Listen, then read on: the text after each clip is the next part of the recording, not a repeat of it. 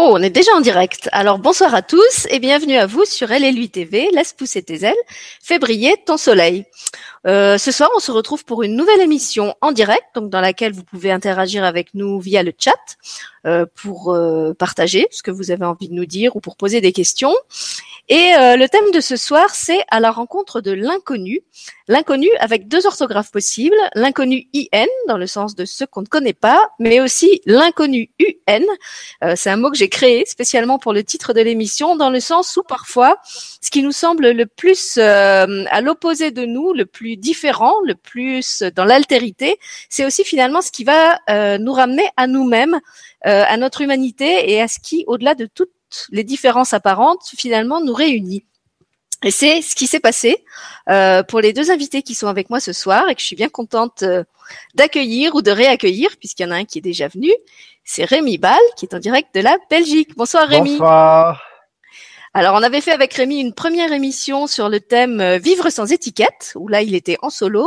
Et puis, il avait participé à une autre émission aussi avec d'autres personnes sur euh, le thème euh, le masculin aujourd'hui, comment être, un homme aujourd'hui. Je crois que c'était ça le titre où on avait parlé de comment vivre son, son identité d'homme aujourd'hui. Et puis, ce soir, on a aussi une nouvelle invitée que je suis heureuse et, et fière d'accueillir. C'est Martine Scalzotto. Bonsoir, Martine. Bonsoir, Sylvie. Bonsoir, tout le monde. Donc pour Martine, c'est une première. En même temps, ça fait longtemps qu'on en parlait. Et euh, c'est un peu elle qui est à l'origine euh, de l'émission de ce soir, puisqu'on s'était rencontrés dans un premier temps en caméra off pour préparer ensemble une émission sur le désert. Martine euh, euh organise avec une autre personne dont elle va nous parler au cours de l'émission des marches nomades dans le désert. Et le projet au départ était de faire une émission centrée là-dessus. Et puis en l'écoutant parler de, de son parcours, de comment elle en était arrivée euh, à, à, organiser ces, ateliers de marche nomade et tout ce que ça avait changé dans sa vie, euh, j'ai pas pu m'empêcher de trouver beaucoup beaucoup de résonance avec euh, l'histoire de Rémi. Euh, en même temps, avec des différences puisqu'ils ne sont pas euh, dans la même région de l'Afrique et ils ne sont ils n'y sont pas pour les mêmes raisons, mais dans les deux cas, il y avait vraiment eu une rencontre, une rencontre forte, une rencontre majeure, qui a été pour Martine celle du désert et qui a été pour Rémi celle de son amoureuse Marina et qui justement a occasionné un peu comme un, jeu de dominos euh, qui tombe les uns après les autres, euh, toute une vague de changements dans leur vie respective. Et donc l'idée ce soir, c'était de, vous parler de ça. C'est plus une émission, j'ai envie de dire, de témoignage, de qu'est-ce qui se passe dans la vie de quelqu'un quand on a comme ça une rencontre forte qui, qui renverse un peu toutes vos croyances, toutes vos sécurités, tous vos conforts, euh, qui vous donne envie de changer de pays, de changer de vie professionnelle. voilà, comment est-ce qu'on vit ça? Comment est-ce qu'on traverse euh, les appréhensions, les doutes, les incertitudes? Euh, Comment est-ce qu'on se laisse porter ou pas? Et donc c'est de tout ça qu'on va vous parler ensemble ce soir. Donc je ne sais pas lequel d'entre vous, Rémi ou Martine, a envie de prendre la parole en premier pour parler de sa de sa, sa rencontre justement, de ce qui a été un peu le, déclencheur, le révélateur de, de tout ce changement. Euh, lequel veut commencer? Ben, Je peux commencer peut-être. Euh, donc euh, moi euh, j'ai j'ai commencé ça en fait ça a commencé un petit peu avant de rencontrer Marina. j'ai commencé à apprendre le, le, tango. Je me suis dit il faut un changement dans ma vie. Là ça va pas très bien avec avec avec les femmes. J'arrive à rien et, et, et, et voilà. Et j'ai eu deux trois signes dans ma vie qui me disaient tiens le tango, c'est la chose que tu as à, découvrir pour euh, pour voir ça. Et donc euh, les premiers mois d'apprentissage ont été assez assez assez durs. Et puis euh, bah, après six mois, j'ai commencé à, à, pouvoir passer de la zone de grand inconfort à la zone d'apprentissage, on va dire. Et, et après un an, en fait, je suis parti voyager en Afrique, au Burundi et, euh, et euh, bien, je, je, voulais danser. Je me suis dit, on va voir s'il y a du tango. Mais il n'y avait pas de tango à Bujumbura. Donc, euh, je me suis dit, peut-être la salsa. J'étais à un premier cours qui me plaisait pas trop. Et puis, on m'avait parlé d'un cours, enfin, d'un, endroit où on pouvait faire de la salsa avec des jeunes et on pouvait apprendre, etc. C'était dans, dans, oui, dans, dans une salle à côté d'un bar qui était ouverte aux jeunes euh, d'un quartier pour, pour apprendre. Et j'étais là. Et là, j'ai rencontré Marina. Et euh, bah, elle m'a demandé de, de, faire une petite démo de tango et je l'ai fait avec elle. Et, euh, et après, euh, après, après la démo, on m'a proposé de donner des cours de tango euh, là-bas en Afrique, ce que j'ai fait pendant quelques semaines avant que bah, la, la, situation dans le pays commence à dégénérer avec le président qui voulait un troisième mandat et sa population qui n'était pas d'accord. Et donc, euh, et donc, euh, bien moi je suis parti un peu un peu après le début des événements. Et Marina a quitté le pays à peu près six mois après pour aller vivre en Ouganda là où je l'ai retrouvé, on a visité le pays ensemble et euh, j'ai trouvé euh, l'endroit sympa et plutôt calme. Et, euh, et, euh, et la, la, seconde fois où je suis venu, j'ai cherché un terrain pour m'y installer. Je m'intéressais déjà à la permaculture. Euh, J'aimais bien le climat du pays qui était ben, équatorial mais pas trop chaud. Comme c'est à 1000 mètres d'altitude, il fait une température agréable toute l'année. Donc c'est l'été toute l'année et on peut cultiver, euh, on peut avoir deux récoltes par an. Donc c'est plutôt c'est plutôt chouette pour euh, pour l'agriculture et pour euh, et pour la permaculture que j'aime bien, qui est une, une, une façon de cultiver la terre en la respectant, on va dire.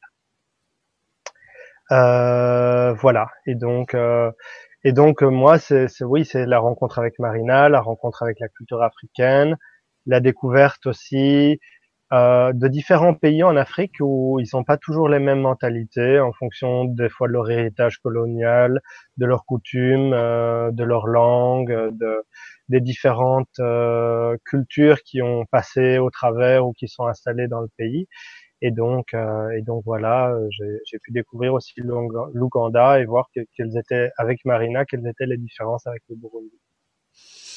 Alors, je, j'essaie de remettre le film au début. Donc, la première fois, quand tu rencontres Marina dans le cadre de ses cours de tango, toi, tu es au Burundi pour quelle raison, en fait? Euh... Alors, euh, j'étais au Burundi pour visiter la famille de mon ex-petite amie. c'est déjà euh, pas mal comme... comme et, et, voilà. Et donc, Sheila, avait, qui était mon ex-petite amie, enfin qui était encore plus ou moins ma petite amie à l'époque, avait euh, décidé de pas venir. En fait, j'avais acheté deux billets d'avion. Je voulais euh, bah, qu'il retrouve un peu sa famille, mais je ne sais pas s'il avait pas trop envie de retrouver sa famille ou sa maman. Mais euh, elle a décidé de ne pas prendre l'avion. Et donc, euh, bah, moi, je me suis dit, j'ai quand même payé deux billets d'avion, j'en perds déjà un, je vais pas perdre le mien non plus.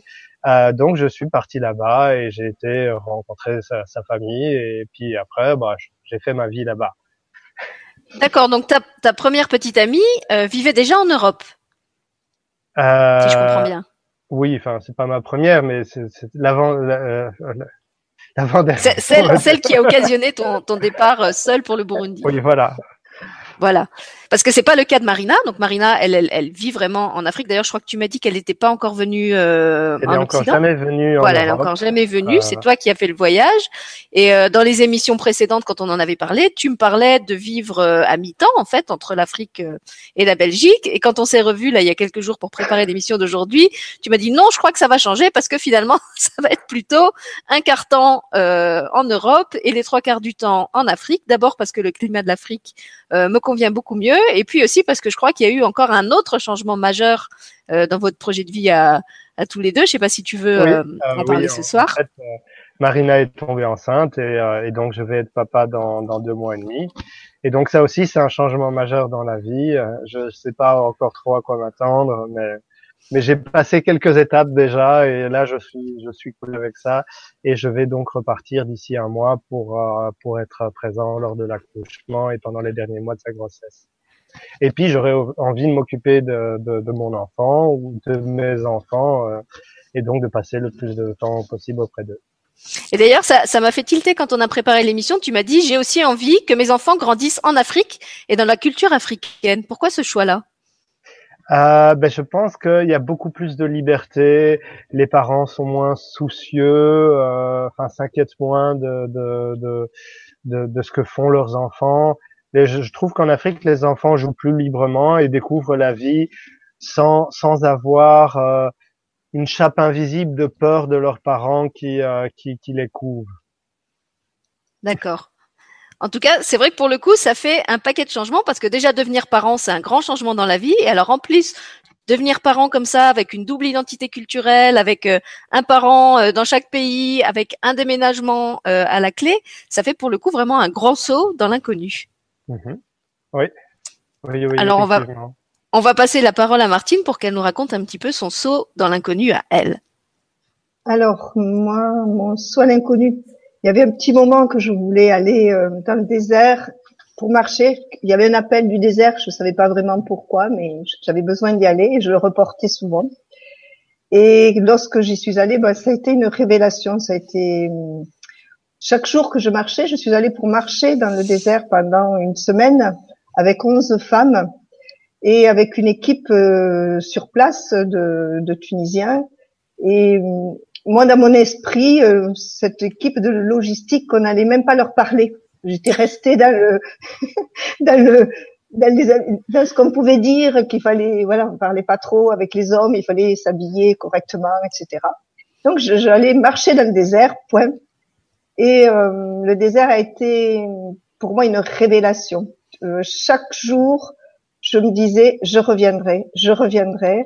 Euh, je communiquais avec mes collègues un petit peu, je partageais les moments de repas, un petit peu avec l'équipe, mais essentiellement, c'est, ce désert euh, a touché mon cœur, vraiment. Et au bout de la semaine, euh, ben, j'ai fait une deuxième rencontre. Au bout de cette semaine, plus précisément, c'était avec Fessal, qui est euh, guide, et, et une idée a germé euh, dans ma tête, mais je lui ai pas dit tout de suite. Et quand, enfin, on a échangé un tout petit peu, et c'était une rencontre. euh, on vibrait à l'unisson. C'était quelqu'un, euh, c'est quelqu'un de profond, c'est quelqu'un de sensible. Et je lui ai demandé si je crée quelque chose, est-ce que tu serais le guide? Et il m'a pas trop cru au projet au moment où je le lui ai dit. Et trois semaines après, j'ai dû, je suis revenue euh, dans le désert parce que pour moi, euh, c'était, il fallait que je vérifie quelque chose et j'avais besoin de vérifier cette rencontre avec le désert, ce, peut-être ce possible. Je savais pas pourquoi j'y retournais, mais il fallait y retourner. Et aussi cette rencontre avec Fessal, puisque quelque part, euh, il s'est passé quelque chose sans qu'on ne mette de mots. On se, et quand on s'est retrouvés trois semaines après, nous n'avions pas besoin quasiment de nous parler. Et je suis repartie dans le désert euh, toute seule avec lui. Et, on a commencé à parler euh, d'un projet de projet de collaboration. Et très vite derrière, euh, il travaillait pour une agence, mais très vite derrière, il y avait des, il y a eu des difficultés euh, dans le travail. Et moi, très vite, euh, en France, j'ai mis en place, j'ai parlé du désert avec cette émotion, avec tout ce qui m'apportait, ce silence, cette force. Euh, J'avais envie d'amener les gens, de leur faire partager euh, ce que je venais de vivre. D'autant que dans mon métier, ben, j'accompagne les personnes en tant que sophrologue. Et pour moi, là, c'était une parenthèse euh, idéale. Et euh, ben, six mois après ou cinq mois après, je partais avec un, un petit groupe et avec Fessal dans le désert. Et nos, ce vécu a été extraordinaire pour nous, chacun de nous, et pour euh, pour le groupe que nous avons amené. Et c'était comme si, euh, pour nous, c'était un, un projet, un enfant, une création, et on était heureux de ça. On a dit yes, on l'a réussi. Et et maintenant, ça fait quatre ans, et il y en a tous les deux mois de ces marches, et, et, c'est toujours avec de très des magnifiques retours.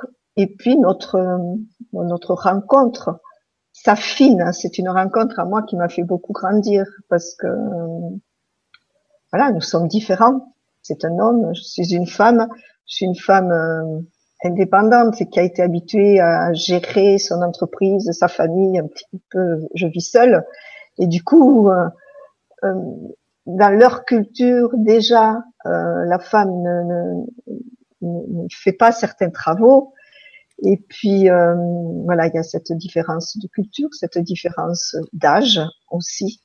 Et, et je dirais que cette rencontre m'a fait cheminer, grandir, nous a fait cheminer, grandir, mais aujourd'hui je peux parler que de moi. Euh, voilà, il m'a fait beaucoup grandir parce que malgré son jeune âme, c'est un, un, un, sage et un homme responsable. Voilà. cette, Merci Martine. Cette richesse de la rencontre qui voilà, presque pas descriptible. Ça s'entend bien d'ailleurs quand, quand tu en parles. Ce qui me frappe en vous écoutant, c'est que d'abord on, on, se rend compte que tout est allé très vite. Hein, dans ton, ton histoire, Martine, on voit que finalement en, en, quelques mois ça se joue puisque tu pars. Euh, donc euh, je, je resitue vraiment, je remets en contexte. T'es sophrologue, t'as ta vie euh, à Toulouse, bien cadré, bien arrangé, ton activité, tu gagnes très bien ta vie. Tu fais ce voyage dans le désert et tu reviens de là avec tout de suite l'envie d'y retourner, tout de suite l'idée de monter un projet nouveau avec un homme que finalement tu connais à peine puisque tu l'as rencontré. Voilà, tu l'as et, qu'en plus tu es parti avec l'idée que tu n'allais pas lui adresser la parole parce que tu as cette a priori que là-bas les hommes et les femmes euh, ne se parlent pas. Et donc euh, tout de suite vraiment tu fonces, tu comme tu dis tu, tu retournes dans le désert pour vérifier quelque chose mais en même temps tu y retournes très vite euh, et quelques mois après tu te retrouves effectivement à l'aide d'un groupe euh, que vous pilotez ensemble euh, et évidemment ça se passe très bien. Donc dans le cas de Rémi, je ne sais pas si ça a été euh, aussi rapide, ça s'est échelonné quand même sur plusieurs années pour vous Rémi. Euh, ben, ça fait trois ans qu'on se connaît avec Marina. Euh, ben, D'abord, euh, ben, je me suis bien entendu avec elle et c'est vrai que j'ai tout de suite beaucoup discuté et j'ai compris aussi qu'elle avait beaucoup de sagesse, beaucoup de, une capacité d'écoute intéressante, euh, une, une, forme d'intelligence qui était euh, très appréciable. Et, euh, et je me suis dit, là, je suis tombé sur une perle en Afrique. Euh, franchement, même des filles comme ça, euh, on en trouve, euh, on en trouve difficilement en Europe, mais en Afrique, euh, waouh quoi. je me suis dit, en plus, elle est indépendante d'esprit, elle a son caractère, elle, elle, se laisse pas marcher sur les pieds. Sur, dans une culture où c'est un peu le contraire qui est mis en évidence, où où euh, bah, les jeunes filles doivent s'agenouiller devant un homme qui arrive dans la famille euh, pour montrer leur respect et tout ça. Elle, elle, euh, elle sortait un peu de son cadre culturel déjà, avec une forme d'indépendance d'esprit, de réflexion sur qu'est-ce que je veux, quelles sont mes limites, etc. Et je me suis dit, waouh, c'est cool ça, une, une, relation comme ça. Il y a une toute une partie du travail de, de, de, de couple et de découverte, enfin de découverte de soi et découverte de ses limites qu'on va plus devoir faire et donc on va pouvoir passer euh, aux parties intéressantes de la relation assez rapidement et, euh, et donc euh, je suis revenu euh, un an plus tard, trois mois quand, quand elle était en Ouganda. On a visité un peu l'Ouganda, le Rwanda, vu différents coins et, et voilà. Et puis l'année suivante, j'ai cherché un terrain et là je suis retourné trois mois avec avec ma ah non, je suis retourné trois mois rapidement. J'ai passé un, mais maintenant je vais passer le plus clair de mon temps là-bas. Le, prochain voyage reste six mois. Et la prochaine fois, on verra en fonction du visa que je peux avoir si je reste plus longtemps ou pas. D'accord. Donc ça, c'était le premier constat euh, que je voulais faire. Donc déjà, ça, ça démarre très vite. Et aussi, euh, le constat qu'on fait, c'est que ça, ça tient la route. C'est-à-dire, c'est, c'est pas un coup de tête, c'est pas quelque chose euh, qui se fait comme ça dans une espèce de d'élan passionné euh, et un peu fou et qui après s'essouffle dans la durée. Euh, on voit bien que dans vos deux exemples, vous, vous avez vraiment suivi cette impulsion première, mais qu'elle a, elle a aussi su se, se, se maintenir dans le temps. Tout à fait. En tout cas, oui. Elle s'affine même. Elle s'affine, les liens se resserrent, euh, la compréhension aussi se resserre, on se comprend mieux. Parce que c'est vrai que le, premier voyage s'est super bien passé, mais, euh, il y a eu quand même, euh, ben là, nos différences faisaient qu'il y avait des choses à réajuster en permanence. Et je dirais qu'au bout de quatre ans, ben, c'est presque parfait. Il y a eu beaucoup d'échanges, beaucoup d'intelligence aussi. J'entendais Rémi euh, parler de, de, son amoureuse. Moi, j'ai rencontré un homme euh, avec une intelligence, je trouve, euh, enfin, au-delà de la normale. voilà. On pourrait. il est jeune, mais moi, je n'ai jamais l'impression d'être auprès d'un jeune j'ai l'impression d'être auprès d'un être. C'est un être qui a une voilà, qui a une grande intelligence subtile, une intelligence au-delà de l'intelligence terrestre.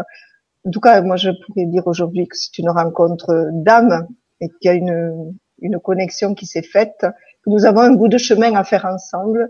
Et c'est pour ça que que ces que ces marches, que ces voyages se pérennisent.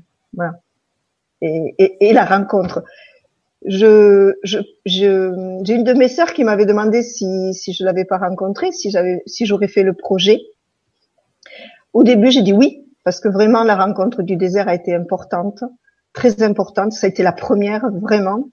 Et ensuite, euh, m'a dit lui-même, parce que je lui demandais un engagement dans ses voyages. Pour moi, je voulais qu'il s'engage dans ses voyages. Je voulais être sûre euh, que c'était lui qui allait me guider, puisqu'il travaillait encore un petit peu en agence. Et euh, il m'a dit, je, je, ne peux pas te promettre ça parce que j'ai besoin de travailler, mais il y en a d'autres. Et là, je dis non, c'est pas possible. Il me dit mais les gens ne me les gens ne me connaissent pas. Je dis moi je te connais et les gens te connaissent à travers ce que je raconte. Et c'était vrai. Euh, les gens le connaissent. Quand je parle de Faisal, les gens savent de qui je parle, de ce guide avec euh, cette profondeur, cette intelligence, cet être d'amour, cet être généreux. Je ne peux pas faire de, de, de marche. Peut-être un jour, euh, la vie m'amènera ailleurs, mais j'envisage pas du tout de faire des marches avec quelqu'un d'autre. On se comprend trop, on vibre trop, euh, voilà, de, de façon parfaite pour accompagner en tout cas. Euh, je voudrais les saluer d'ailleurs tous les deux. Je voulais le, faire en début d'émission et, et je l'ai pas fait. C'est vrai qu'en plus, même si je les ai jamais rencontrés, ni Marina ni Fessal, ils me sont très familiers. Euh, D'abord parce que l'émission sur le désert au départ c'était avec Fessal que je devais la faire. Je ne savais pas du tout qu'il était en lien avec Martine.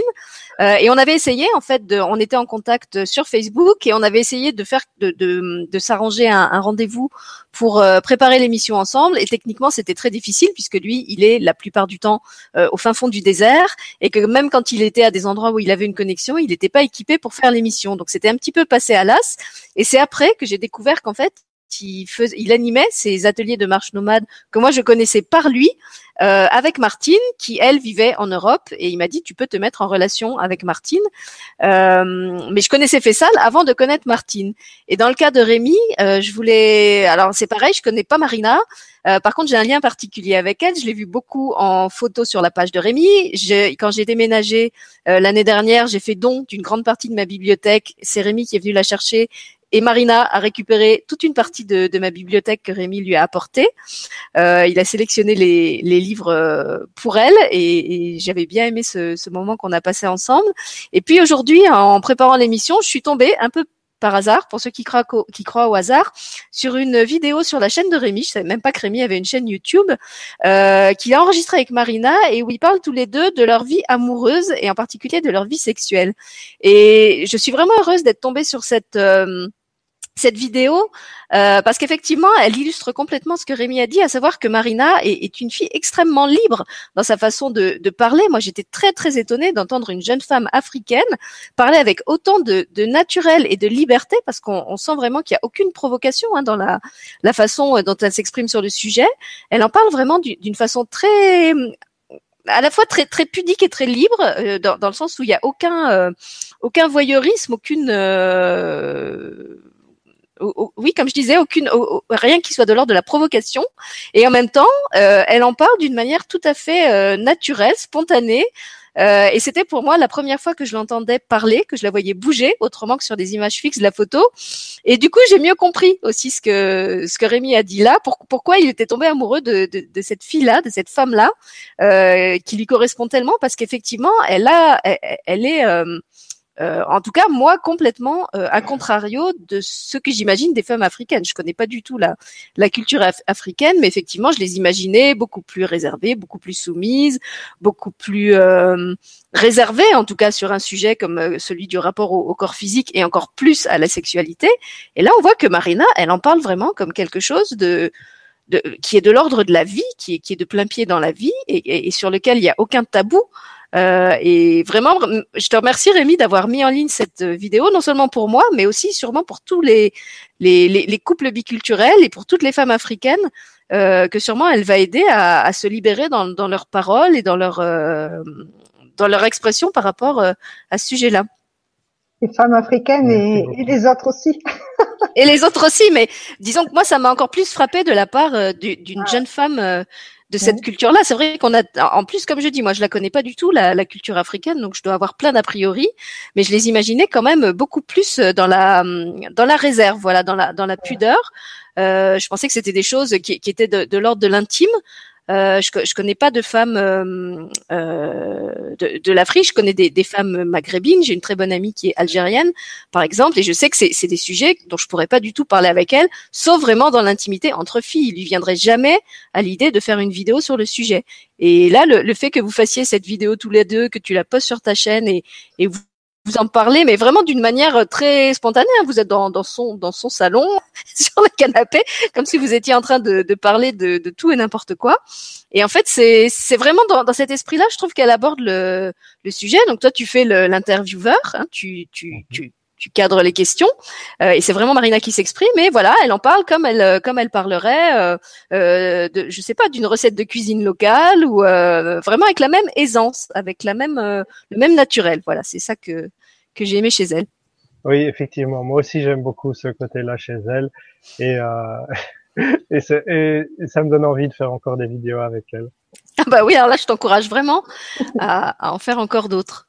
Et alors, est-ce que Marina et toi, vous avez eu, comme euh, comme Martine en a parlé avec Fessal, des moments aussi où il y avait les cultures qui se frottaient un peu l'une à l'autre, où il y avait des, des, ajustements, des choses où vous sentiez que c'était c'était difficile parce que vous aviez pas la même conception des choses? Ça, ça a jamais vraiment été jusqu'au niveau difficile, mais ouais, il y a eu quelques quelques petits accrochages sur le fait de négocier, la, ma façon de négocier sa façon de négocier quand on était ensemble au marché. Euh, il y a eu des, oui, mais on s'est mis d'accord assez vite sur le fait de, de, de, communiquer le plus possible et de, de dire qu'est-ce qu'est-ce qui va pas et de, de clarifier. Et moi, j'adore la, la, communication, la communication non violente et, et ces choses comme ça. Et donc, je lui ai un peu appris les, les bases pour qu'on puisse, euh, pour qu'on puisse communiquer efficacement s'il y avait des trucs qui n'allaient pas. Et en général, euh, ben, quand on a ces bonnes bases, la, la dispute n'atteint jamais le niveau difficile, c'est-à-dire que les, les, les embrouilles se, se, se, désamorcent avant de, de devenir des, du ressentiment. Mm. Il n'y a pas, il y avait pas de choses difficiles. Mais ce que j'ai pu constater nous dans nos échanges, c'est c'est la langue aussi, la langue et la culture. C'est-à-dire que ben, moi je parle le français courant, euh, je ne parle pas l'arabe et Fessal parle le français, mais pas de façon aussi courante que moi, voilà. Et, euh, et quelquefois des choses dites ne sont pas comprises de la même manière. Et c'est dans ces, dans ces choses-là surtout qu'on a dû réajuster. Il y a un peu de la culture, puisque moi je faisais quand même la petite guerrière et que dans, son, voilà, dans sa culture. Et, j'ai été très étonnée dans ces rencontres justement avec ces hommes. Ils sont très bienveillants euh, avec les femmes, très très attentionnés, très bienveillants. Du coup, c'était aussi rester à ma place de femme parfois où je prenais tout, en main. Euh, voilà, les réajustements euh, se sont passés à ce niveau-là. Après, bon, j'ai jamais été jusqu'à la dispute euh, grave, jamais.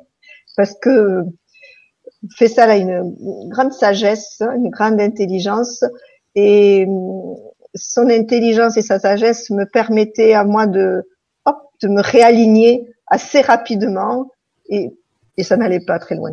Voilà. Alors ça, c'est ce qui vous concerne, vous, dans votre relation d'homme à femme. Euh, comment ça se passe avec l'entourage, avec la famille? Est-ce que c'est la même facilité ou est-ce que là, il y a aussi parfois des, des frottements culturels qui font que c'est pas toujours euh, évident de trouver sa place dans la, dans la culture de l'autre? Pour moi, c'est facile. Voilà, la, la, toute sa famille euh, m'a accueilli facilement. Voilà. Et dans nos échanges, il y a une partie qui parle français aussi, donc on arrive à se comprendre. et ils sont, il y a toujours cette générosité, cette bienveillance. En tout cas, dans cette famille-là, et même dans les amis, je trouve que c'est une une culture et, et, un pays où on accueille. C'est ce que donc lui, il a vraiment une vie de nomade ou il a aussi en parallèle des, des marches nomades qu'il organise une vie de sédentaire? Alors, euh, il a une, il est, il a une vie nomade de d'octobre à mai, début mai, fin avril. Et ensuite, il travaille au jardin. Il a une petite palmeraie et voilà. Et aujourd'hui, nous, dans notre démarche, nous avons créé Marche Nomade justement, et il, il continue aussi euh, à accompagner d'autres personnes, d'autres thérapeutes, d'autres accompagnantes et accompagnants euh, pour son compte. Voilà, pour notre compte, pour son compte, puisqu'on est en train de mettre en place la, la structure. Oui, c'est ce que j'allais dire. En fait, Marche Nomade, c'est quoi? C'est une association pour l'instant? C'est quel statut ça? C'est une association. D'accord. Et j'ai vu aussi, euh, alors je crois que c'est sur ta page Facebook, sur la sienne, voilà, qui a Amis des Dunes. Donc c'est la même, c'est une autre? C'est la même. En fait, ce qui s'est passé, ce qui s'est passé, c'est que lorsqu'on s'est rencontrés, notre premier groupe euh, qui ne se connaissait pas se sont nommés euh, les Frères des Dunes. Donc on a dit, tiens, on va donner un nom à notre association, mais notre association, euh, notre binôme, on va donner un nom, on va les appeler les Amis des Dunes. Donc c'était ce nom-là pour se faire du bien, pour se faire plaisir. Mais moi, dans mon après dans ma démarche de sophrologue, j'ai créé la marche, euh, j'ai intégré cette marche dans le désert dans, dans mon activité. Euh, j'ai créé un, un, site pour nous deux, pour notre euh, notre démarche que j'ai appelé marche nomade parce que pour moi, euh, bah, d'abord ça avait du sens et j'ai fait une page atelier marche nomade parce que j'anime aussi des ateliers un petit peu partout et notamment dans le désert et ça ça ça, ça englobait le tout. Donc dernièrement, on s'est dit il faut quand même choisir puisqu'on travaille tous les deux. On a choisi tous les deux euh, voilà cette démarche. On va choisir un. C'était un peu compliqué, mais on a dit qu'on allait garder marche nomade parce que voilà, parce qu'elle a pris, elle a pris du sens en Europe et que ce sont les gens d'Europe qui, qui, viennent quand même euh, marcher dans le désert. Voilà. Et alors justement, toi, par rapport à Rémi, comment est-ce que tu envisages le futur? Est-ce que tu vas aussi aller t'installer aux trois quarts temps euh, là-bas? Est-ce que euh, tu vas continuer à vivre à mi-temps en Europe et à mi-temps au Maghreb? Comment comment tu vas faire? Je, je, vais vivre plus au Maghreb, c'est sûr. Euh, la proportion, je la connais pas pour l'instant. J'ai toujours très envie d'y aller, d'y aller, et pour écrire, parce que j'ai envie d'écrire, et pour animer des continuer à animer des ateliers. Donc, comme euh, les ateliers et les marches sont d'octobre euh, à avril, il se peut que je prolonge mes séjours surtout. Et nous avons aussi envisagé, on avait très envie de créer un lieu pour que les personnes qui, que nous accompagnons puissent euh, se poser chez nous plutôt que de se poser euh, dans un hôtel. Mm. Et bon, bon, je pratique des soins. Euh, si on peut, on fera un mam, on fait ça à la cuisine.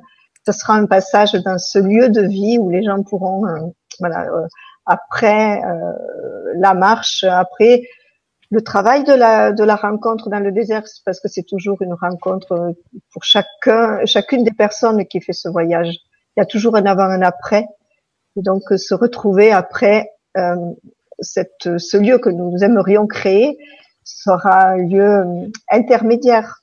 Le, passage entre ce désert, ce que ça a dévoilé euh, chez, les personnes, et le retour, qui est pas toujours simple quand même les premiers jours. Ouais. C'est un petit choc. Voilà. Il faut se réacclimater, oui. alors je voyais je voyais Rémi sourire en, en t'écoutant parce que là aussi pour moi ça fait vraiment écho à un projet qu'ils ont euh, avec Marina et bah, je vais laisser je vais laisser en parler quand je disais qu'il y avait des quand même des grandes parallèles entre entre vos deux histoires euh, je crois que ça se ça s'illustre bien là encore bah, alors je te laisse en parler Rémi vas-y ok en fait il y a il y a plusieurs projets qui se qui dont les priorités seraient juste au, au fil des événements on va dire euh, Euh, moi, une des activités que je voulais faire assez rapidement là-bas, c'est euh, d'accueillir des gens pour des séjours de ressourcement. L'endroit où j'habite là-bas se trouve près des sources du Nil, euh, à, quelques pas du, du lac Victoria, près d'une ville assez sympa et cosmopolite pour le l'Ouganda. Et donc, euh, c'est un endroit pas mal du tout pour euh, se ressourcer, se reposer, manger des, des bonnes choses, des, des, bons légumes, des bons fruits, euh, euh des bons fruits. Enfin, il y a des bonnes tomates toute l'année. Ça, ça sent le vécu, hein. Et, euh, et, euh, et, donc j'ai déjà accueilli des personnes euh, l'année passée, cette année j'ai accueilli euh, en plus de ma, ma, famille hein, pendant pendant trois semaines. Et j'ai accueilli un ami pendant deux semaines qui, qui venait faire des séjours.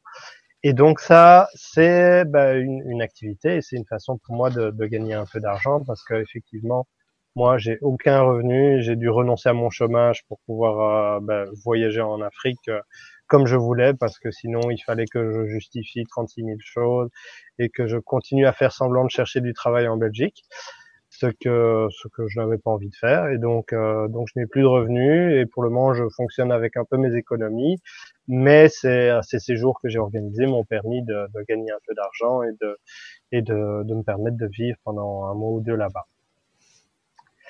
et, euh, et donc d'autres projets là-bas, ben, un projet qui, qui était en, en, en, suspens mais qui va revenir euh, d'actualité, c'est l'éducation.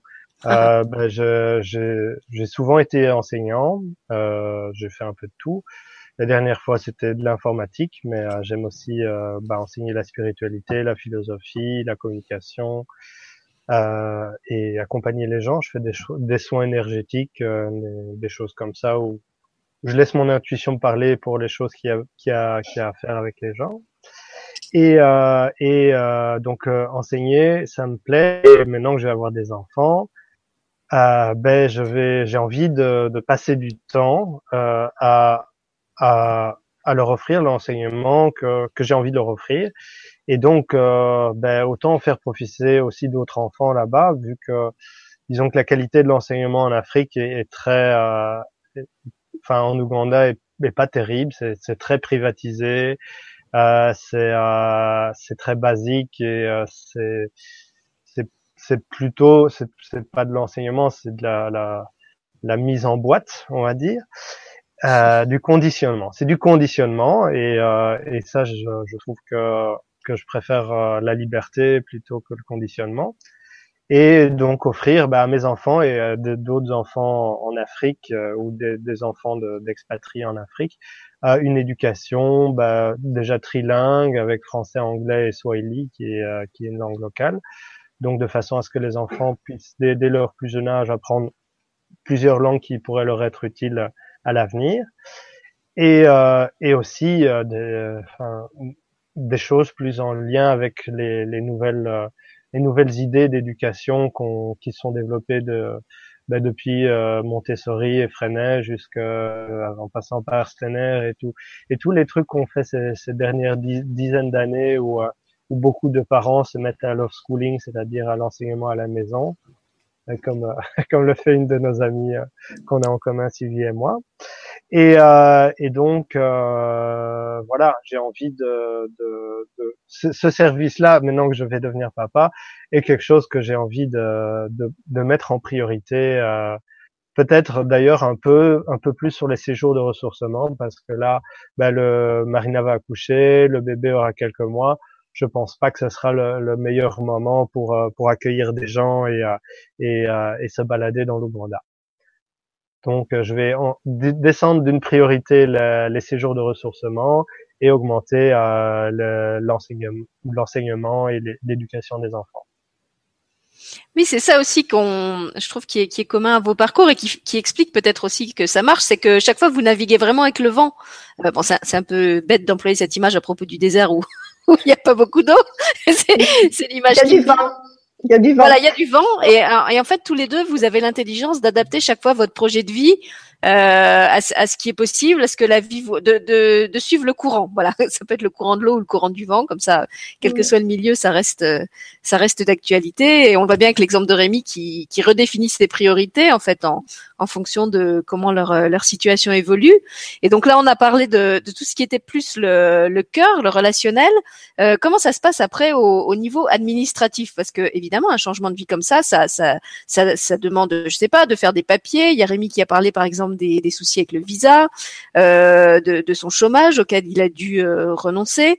Donc ça, ça, je pense que ça, ça implique quand même des, des démarches, des choix euh, très très concrets et très pragmatiques à, à poser. Et donc là aussi, comment comment est-ce qu'on traverse? Tu veux commencer, Martine? Alors, Pour moi, je peux. Moi, c'est pour l'instant, c'est plus simple puisque j'ai mon activité ici. Alors, mon, je revois ma façon de travailler puisque je travaille en cabinet et que je mets plus en avant et conférences et ateliers et marches. Donc, euh, ce qui m'a amené à être plus souvent euh, euh, en Tunisie. Pour l'instant, je ne, je, change, je ne change rien. Les seuls problèmes qu'il y a jusqu'à ce jour, c'est les visas pour que Fessal puisse venir, puisque j'aimerais qu'il m'accompagne dans les conférences. J'aimerais, nous aimerions euh, qu'il participe. Nous aimerions aussi qu'il visite le pays, bah, des gens qui viennent euh, marcher et puis mon pays, puisque moi je suis accueillie très souvent chez lui et je, je partage plein de choses là-bas. Et euh, jusque-là, on n'a pas pu obtenir de visa. Mais c'est une culture qui m'a appris aussi la patience, même dans des rendez-vous donnés euh, avec Fessal, qui m'a mis en attente une fois presque deux heures en me disant quelques minutes. Voilà. Il était allé arroser, arroser son jardin. Donc, euh, voilà. Donc j'ai appris la patience. Mais ça, tu sais, si tu vas dans une administration française, tu apprendras aussi la patience. ça sera dans un contexte sûrement moins exotique et moins agréable. Mais euh, il faut il faut pas dire que c'est une vertu euh, euh, spécifiquement de là-bas. Ils sont quand même, je crois, plus, plus un peu plus patients. En tout cas, euh, voilà, nous pensons que cette année il viendra, mais nous, pour l'instant, euh, ce qui nous sommes confrontés à ça. Après, nous, avons été confrontés aussi à la création, euh, euh, voilà, pour créer une société là-bas. C'est très compliqué, donc on s'est rabattu à créer une association en France. Voilà. Alors, on essaie de, là aussi, de s'adapter à ce qui, ce qui est le plus simple pour rendre nos vies les plus simples. Mm. Au début, Donc professionnellement, en fait, pour toi, euh, ça n'implique pas de, de, quitter complètement ton travail. Tu as simplement réaménagé pour pouvoir euh, passer plus de temps euh, dans le Sahara. Qu'est-ce que je dis pas dans le Sahara, dans le. Si si, c'est le Sahara. C'est le Sahara. C'est bien le Sahara. Donc dans le Sahara avec euh, Fessal. Mais en fait, tu ne quittes pas ton activité, tu ne quittes pas la France, tu tu, tu te délocalises partiellement, on va dire. Mais tu gardes encore je... une bonne partie de ton, ton activité et tes racines euh, en France. Une partie de mon activité. Je vais cette année, je vais arrêter le cabinet puisque je, je travaille euh, voilà un cabinet, un rendez-vous individuel. En fin d'année, je pense que je, je l'aurai terminé. Je le terminerai. C'est pas simple pour moi ce changement encore. C'est encore un changement. Mais euh, voilà, c'est comme ça que ça va prendre forme. Et donc, pour l'instant, je ne suis pas confrontée à sûrement à ce que rencontre Rémi, puisque lui, il a décidé un, changement plus important, je crois. À nous en parler.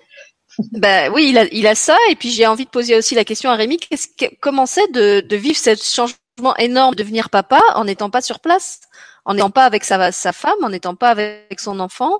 Euh, C'est quand même particulier comme situation aussi.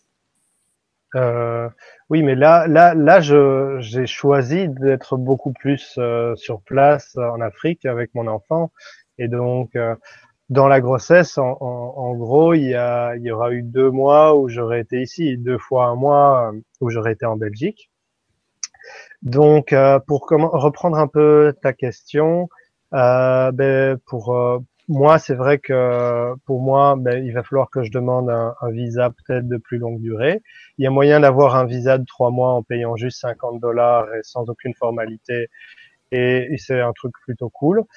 Euh, il y a moyen d'avoir un visa de, de deux ans. Euh, il faut payer 150 dollars et il faut plus de formalités. Il faut deux lettres de recommandation, etc. là, j'ai un onglet avec la page de, du ministère de, de l'immigration ougandaise qui, me, qui, qui, me situe un peu les, les papiers que j'ai besoin pour ça. Et donc, je suis en train de me demander. Effectivement, pour le visa, que Marina puisse venir en Belgique, ben avant, je me, je me faisais pas trop d'idées parce que je sais que c'est compliqué vu que j'ai pas mal d'amis africains qui, qui des fois doivent avoir des visas pour venir euh, ici euh, quelques mois pour donner des stages, etc. Et c'est déjà toute une histoire. Et, euh, et, donc je me disais oui bon on va laisser tomber que Marina vienne euh, vienne en Europe parce que parce que c'est compliqué, la vie ici est chère, euh, je préfère passer du temps là-bas plutôt que que ça. Mais bien sûr, d'un autre côté, j'avais envie de lui faire découvrir mon pays, la culture, euh, les, les, les, occasions culturelles qu'on peut avoir, essayer des tas de différentes danses différentes parce que Marina aime bien chanter et danser. Et en Ouganda, elle est un peu déçue que la culture soit pas vraiment très axée là-dessus, quoi. Et, euh, et, que ça soit dur de faire de la salsa, la kizomba ou les danses qu'elle avait apprises euh, au Burundi, euh, qui sont pas très représentés ou pas très accessibles euh, là, là où on habite. Euh, donc, euh, mais maintenant que je vais être papa et que et que et que je vais euh, ben, je vais avoir un petit bébé, j'aimerais bien faire venir Marina avec avec le bébé euh, pendant pendant trois mois en, en Belgique, si possible en été, pour qu'elle soit pas trop euh, dépaysée euh, climatiquement, voilà. et puis qu'elle puisse voir euh, une partie de, de, de, la famille qui, qui se déplacera probablement pas en Afrique parce que parce que c'est trop loin et c'est trop compliqué pour eux. Et donc, bah là, il faudra effectivement que je demande un visa. Bon, j'ose espérer que, vu le fait que je suis un papa et que que c'est la c'est la mère de mes enfants, ils vont pas trop me casser les roubignoles, mais euh, mais bon, on sait, on, sait jamais. Euh, j'ai effectivement appris à être patient en Afrique et il y a eu des démarches administratives qui étaient un peu compliquées. Par exemple, il y a un an, j'ai acheté un terrain. Euh, il y a à peu près, il y a quelques mois, euh, en décembre, j'ai eu enfin un titre de propriété euh, qui était au nom des anciens propriétaires, mais qui était plus ou moins légal.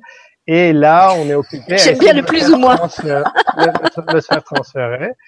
Donc, euh, donc effectivement, cette histoire de, de, terrain et de titre de propriété, c'est un truc qui me saoule un peu, et qui m'a pris la patience, qui m'a pris le lâcher prise et, et la, la, la, corruption dans les administrations africaines. Et, euh, et donc, euh, bah, bah voilà, euh, je laisse un peu euh, le temps passer et, euh, et j'avais essayé une option avec 51 parts pour Marina et 49 pour moi. Et normalement, ça devait passer selon un, contact local. Mais non, ils ont dit non, ça va pas, euh, vous pouvez pas. Et donc, euh, on est reparti à zéro et on va devoir trouver une autre solution pour, euh, pour le titre de propriété. Euh, oui, et, puisqu'on parle pas presque, quel, quel statut vous avez avec Marina? Parce que je crois que vous n'êtes pas marié. Non, on n'est pas officiellement marié.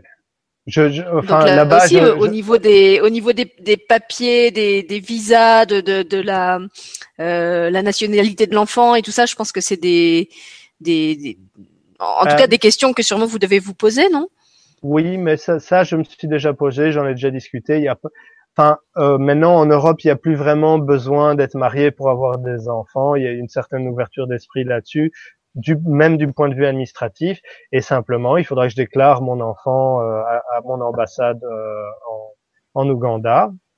Et vu que je suis franco-belge en plus aux deux ambassades, hein, histoire que, que, que, ça soit bien sûr que, que au, au, pire il y en ait au moins une des deux qui fonctionne et euh, et que et que et, voilà et donc euh, l'enfant sera mon enfant et comme Marina sera la mère de mon enfant il y aura plus de facilité pour qu'elle puisse éventuellement même demander la nationalité belge ou française si, mm. si nécessaire. Et puis au pire, on se marie, hein. C'est pas, c'est pas, c'est pas si grave que ça. J'aime bien le c'est pas si grave. Parce que le mariage, le mariage, euh, voilà. le, le, mariage, c'est pas trop mon truc. Euh, C'est une institution enfin, il y a des trucs que j'aime bien, le côté traditionnel, le côté festif, etc. Mais à part ça, euh, je, je, pense que un couple, peut être plus honnête euh, l'un envers l'autre en dehors du mariage que quand ils sont mariés. Il y a, il y a des risques au mariage aussi. Et le risque principal, c'est le divorce, parce que 100% des divorces commencent par un mariage. Oui, ça c'est sûr. Et après, il faut savoir quelle est, le, quelle est la motivation. Oui, c'est ça. Tout dépend aussi de, de l'intention dans laquelle tu te maries. Moi, je sais qu'avec mon, mon ex-mari, puisque ça a fini effectivement par un divorce, euh, on, a, on, a, on avait fait quand même le choix très conscient que c'était une simple formalité administrative pour simplifier justement notre situation administrative, euh, étant donné qu'on n'était pas luxembourgeois ni les uns ni les autres, que notre enfant allait naître dans un pays qui n'était pas le nôtre, et que pour tout un tas de raisons euh, légales, au niveau des papiers, euh, au niveau de ce qui se passait si jamais euh, il arrivait quelque chose à l'un de nous deux, parce qu'aussi on, on, avait pensé à ça. Euh, on était bien reconnus comme les deux parents légaux euh, de l'enfant. On avait tous les deux des droits envers cet enfant.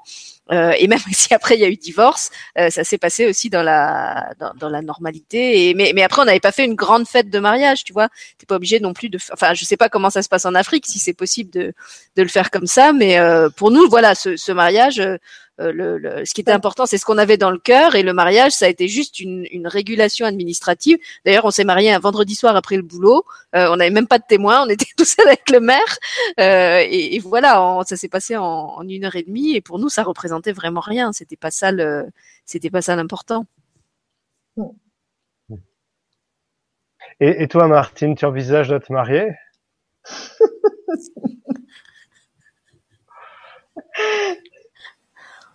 C'est pas le sujet. elle sait, elle sait pas. C'est pas le sujet de ce soir. C'est un sujet que je ne que je n'aborderai pas euh, que je n'aborderai pas sans Faisal. Mais euh, si je, je non, je peux pas t'y répondre. Si je me mariais, euh, il y a quand même une question pour moi une, une enfin une, une l'important c'est ce qui se passe au niveau du cœur. Et si je me mariais, ce serait pour euh, pour des raisons euh, administratives. Après, après, ça dépend de tellement de choses le mot le mot mariage. Voilà. À une autre, peut-être à une autre occasion, on abordera le sujet plus largement. Il n'y a pas de souci. Hein, non, mais c'est bien puisque justement, on a, comme je disais, on a, on a parlé beaucoup dans la première partie de l'émission de tout ce qui était euh, facile, qui finalement vous avait permis de, de vaincre euh, facilement les, les, les, les obstacles ou, des, ou, les difficultés ou ce qui aurait pu en être. Et puis là, on est plus sur la partie, ben, quelles sont. Alors là, c'est toutes les difficultés extérieures. Euh, J'ai envie que peut-être vous nous disiez un mot aussi de des, des interrogations qu'on peut avoir, des doutes que j'imagine qu'on on traverse parce que c'est quand même des, des décisions importantes qui, qui vont euh, orienter, euh, impacter vos, vos vies et, et, celles de vos proches pour un certain nombre d'années à venir. Euh, par exemple, Rémi, quand, quand, quand, quand, il dit je vais aller vivre là-bas pour voir grandir mes enfants, ça veut dire que par, par exemple tes parents ne vivront peut-être pas la vie de grands-parents dont ils auraient rêvé. Ils auraient peut-être eu envie d'avoir un, un, petit enfant qui pouvait voir tous les dimanches. et là, ils vont avoir un, un, je crois que c'est leur, leur, premier, je sais plus si c'est leur, leur, premier oui, petit enfant, mais en tout cas, ils, ils vont, voilà, ils vont pas le voir, ils, ils vont pas le grandir de la même façon que s'il il, venait régulièrement en Belgique. Donc, euh, comment ils réagissent par rapport à ça? Euh, ben, J'en sais rien. Ils n'ont pas exprimé de, soucis vis-à-vis de ça. Et à la limite, je dirais, ben, c'est à eux de la faire la, part entre leur motivation de voir grandir leurs enfants et leur, euh, disons, euh, leur résistance à, à venir euh, passer du temps en Afrique. Euh, ma mère est venue trois semaines et, et justement ce, ce, midi on a une petite discussion euh, euh pour euh, pour savoir si euh, si elle, elle, pourrait passer plus de temps et, et ça lui convient pas. Il y a pas, il y a, enfin que, comme le dit Marina, chez, chez, vous en Europe vous savez pas vous ennuyer. C'est-à-dire qu'il n'y a pas il y a pas grand chose à faire en Afrique à part euh, enfin, à part manger, euh, et encore, ça prend pas longtemps. Tu peux pas manger 12 heures par jour. Donc, euh, donc il faut savoir s'ennuyer quand, quand, quand, quand on vient plus plus qu'un séjour touristique en fait. Si, si tu viens plus de trois semaines, et peut-être aussi le désert apprend à s'ennuyer, euh, enfin ou à, à, à, être face à soi-même et à ne rien avoir à faire que qu'être. Et ça, euh, c'est quelque chose que la plupart des gens ici fuient. Euh, et n'ont absolument pas envie d'être en face de qui ils sont. C'est sûr. Et c'est pour ça, moi, que je les, que je les accompagne dans le désert. Ils viennent chercher ça. Voilà. Ils, viennent se rencontrer. Comme tu dis, euh, face à soi-même, ils viennent se rencontrer. Mais s'ils font la démarche, ça veut dire quelque part ils se sentent prêts. Alors qu'apparemment, d'après ce que Rémi dit de sa maman, euh, c'est qu'elle n'a pas tellement envie de se retrouver face à elle-même. Elle n'a pas trop choisi. elle, choisit, elle peut choisir de, de, d'aller s'occuper de son petit-fils un temps pour euh, en profiter et vivre avec, mais elle n'a pas choisi d'aller s'ennuyer à la base. Oui, puis après c'est, c'est encore différent de s'occuper de son petit-fils ou sa petite-fille chez soi dans sa culture et d'aller dans une autre culture euh, avec laquelle on n'est pas forcément en phase. Euh, en plus, je sais pas quel âge ont, tes parents, Rémi, mais c'est quand même un, un, voyage qui est long, euh, qui est fatigant. Euh, après, sur place, il faut aussi s'acclimater. Et euh, moi, j'ai un, exemple un peu similaire dans ma famille. J'ai un de mes oncles qui est qui est marié, euh, qui vit à la Réunion et qui est marié avec une femme de là-bas. Et je me souviens, étant adolescente, avoir fait un premier voyage avec mes parents et ma grand-mère pour aller les voir. Ma, mon oncle et ma tante avaient eu ma, ma petite cousine qui est grande maintenant. Et pour ma grand-mère, qui était quand même encore jeune à l'époque, elle devait avoir 60 ans. Le, déjà, le voyage, 10 heures d'avion, c'était c'était fatigant. et puis après, il y avait eu un peu le, choc culturel. Je, me rappelle qu'il y a une phrase qui est un peu une phrase culte maintenant dans ma famille, c'est que euh, déjà elle, était horrifiée de découvrir que son fils vivait dans une, une maison avec un toit en tôle, parce qu'à l'époque il n'avait pas encore une maison en dur. Pour elle, c'était un peu comme s'il vivait dans un bidonville, alors que pour les standards de là-bas c'était tout à fait normal. Et pour elle, qui était la, la italienne habituée à avoir une cuisine quand même bien fournie, euh, elle avait découvert que son fils et sa belle-fille n'avaient que des casseroles défoncées. En gros, ma belle-sœur, elle avait trois casseroles qui était noirci d'avoir cuit et recuit euh, les trucs. Et euh, pour ma grand-mère, c'était vraiment comme si euh, elle arrivait dans Les Misérables. Voilà, pour pour elle, c'était ça. Ça voulait dire que son pas que son fils avait épousé une moins que rien, mais que vraiment c'était comme s'il était tombé dans la misère et qu'il était allé s'enterrer au fin fond de nulle part, alors que pour eux, je pense qu'ils, par rapport à, la plupart des gens de la Réunion, ils avaient un niveau de vie qui était déjà euh, très correct. Mais voilà, après, il y a aussi ce, choc culturel et le fait que, comme tu le disais, Rémi, les enfants ils grandissent aussi avec d'autres règles que celles de notre euh, de notre vie euh, européenne, avec plus de liberté. Et du coup, ça, pour des personnes d'un certain âge, c'est peut-être moins facile à accepter aussi. Mhm. Donc, pour répondre à ta question, mes, mes parents ont 64 ans. Donc effectivement, pour eux, pour mon père encore un peu plus que ma mère, c'est difficile de, de, de voyager là-bas. Et c'est un choc culturel pour eux. Euh, mais ce que je pense aussi, c'est que moi et, Marina, on, on, je pense qu'on va être assez nomades. C'est pas sûr qu'on vive euh, longtemps en Ouganda. Peut-être qu'on va vivre trois, quatre, cinq ans puis on va peut-être vivre au Kenya, passer quelques années en Belgique aussi, et donc ils auront l'occasion de voir leurs petits enfants. Euh, bah, si si on vit un an ou deux en Belgique. Et moi, il faudra peut-être que je retourne en Belgique parce que bah si j'ai plus de revenus en Afrique, bah je, je vais je vais je vais peut-être revenir en Belgique et essayer de trouver un boulot un peu plus classique histoire de de me renflouer pendant quelques années avant de repartir vivre dans un pays qui me plaît. Par la Belgique. Oui, d'autant que comme, hein. comme tu le disais, euh, le, système scolaire est, est complètement différent là-bas, donc je pense que c'est aussi plus facile de, de sortir et re-rentrer un enfant dans le système scolaire là-bas que chez nous, où il faut quand même qu'il y ait un, un certain suivi dans la scolarité. Euh, et tu, parlais tout à l'heure, par exemple, de, l'éducation que tu voulais donner à tes enfants. Euh, en Europe, quand on choisit du, du, homeschooling, il y a quand même tout un tas de validations à obtenir pour pouvoir le faire de façon légale. J'imagine qu'en Afrique, c'est beaucoup plus libre. Oui, en Afrique, euh, si tu n'as pas envie d'inscrire ton enfant à l'école, personne va te forcer à le faire. Euh, d'ailleurs, les, enfants ne sont pas reconnus, ils n'existent pas pour l'État jusqu'à ce qu'ils aient une carte d'identité. Donc, euh, ah. enfin, il y, a des, y a des trucs de fou, quoi.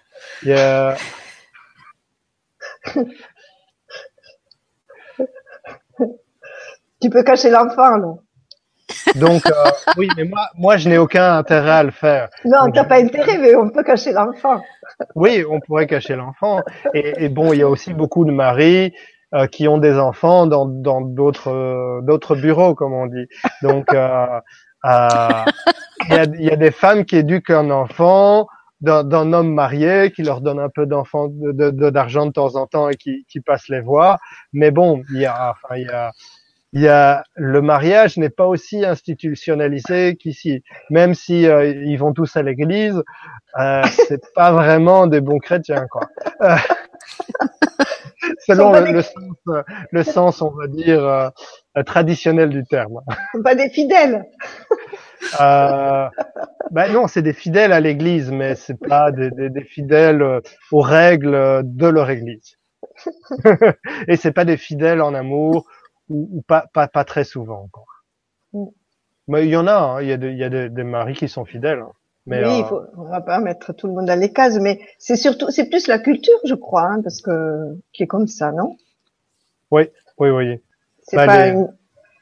c'est pas une histoire de les mettre dans des cases, c'est, c'est, c'est plus leur culture, leur façon d'être. Je, euh, de ce que j'ai entendu euh, par, par, des amis qui, qui, qui sont femmes d'Africains. Oui, oui, bah il y a, enfin il y a même des chrétiens polygames hein, là-bas. Il y a, il y a, il y a, il y a beaucoup de liberté de, dans, dans les relations, etc. Bon, ça peut, ça peut générer des problèmes aussi et une forme de, de, de, de difficulté pour les femmes aussi, mais ça reste, ça reste, ça, ça reste possible. Il y a beaucoup de choses qui sont possibles là-bas, qui, qui le seraient plus difficilement ici. Alors, je, je, je, reviens avec la question euh, que je vous posais tout à l'heure sur euh, ben, quels sont finalement les les la, quelle est la traversée euh, intérieure du désert qu'on doit faire? Quels sont les, les, doutes qui nous viennent à l'esprit? S'il y en a Quelles sont les, les questions qu'on se pose quand on on traverse comme ça un changement de vie euh, aussi important? Est-ce qu'il y a quelles ont été par exemple pour vous euh, les phases peut-être les plus les plus difficiles les, les points qui vous ont demandé le, le plus de travail intérieur pour euh, pour dépasser le l'anxiété, le, doute, euh, parce que bon, quand on vous écoute comme ça, on a l'impression que tout a toujours été bien. Mais j'imagine qu'il y a quand même des moments où on, où on, se pose des questions et où on se demande si, si on fait le bon choix et si on euh, si on a raison et si on va tenir la route. Euh, ou est-ce que vraiment euh, ça, ça, se déroule dans une foi et un abandon total et, euh, et finalement on se pose pas de questions? Non, non, en tout cas pour moi, il y a eu des moments de doute et, et des, des, phases un peu plus difficiles. Euh, moi, il y, a, il y, a, un gros doute concernant ben, comment comment je vais gagner l'argent pour, pour, entretenir ma famille, hein, parce mm. que pour le moment, je vis sur mes économies, mais euh, ben, c'est pas c'est pas c'est pas illimité. Euh, et puis il y a aussi euh, les, les, les différences culturelles quand, quand je parlais de la corruption euh, de, de, des administrations, ben, il y a toute une, euh, une forme d'hypocrisie euh, de la plupart des gens qui voient un blanc et qui disent ah celui-là il a de l'argent, euh, on va essayer de, de, de, lui sucer son pognon euh, jusqu'à ce qu'il s'en rende compte. Euh, et, et, donc c'est c'est ça a été difficile pour moi de de trouver ma, ma juste position par rapport à ce comportement qui m'insupportait au début, mais qui mais qui me faisait euh, mépriser les gens et j'avais pas envie de mépriser les gens. Donc, qu'est-ce que je peux apprendre sur moi-même? Qu'est-ce que je peux apprendre sur l'autre pour essayer de trouver un équilibre et de, de comprendre euh, ce, que, ce que les gens veulent, ce qu'ils ont besoin et comment comment comment poser mes limites ou comment enfin trouver une façon de, de coexister qui soit qui soit euh, agréable pour moi.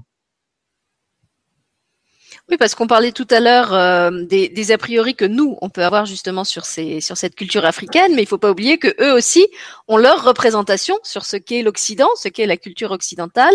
Et euh, bah, je le sais pour avoir beaucoup échangé avec une de mes amies qui est, qui est mariée avec un Togolais. Il, quand elle me parle de sa belle famille, elle me dit ils ont un peu tous encore euh, cette image de, de l'Occident qui est la poule aux œufs d'or. Hein.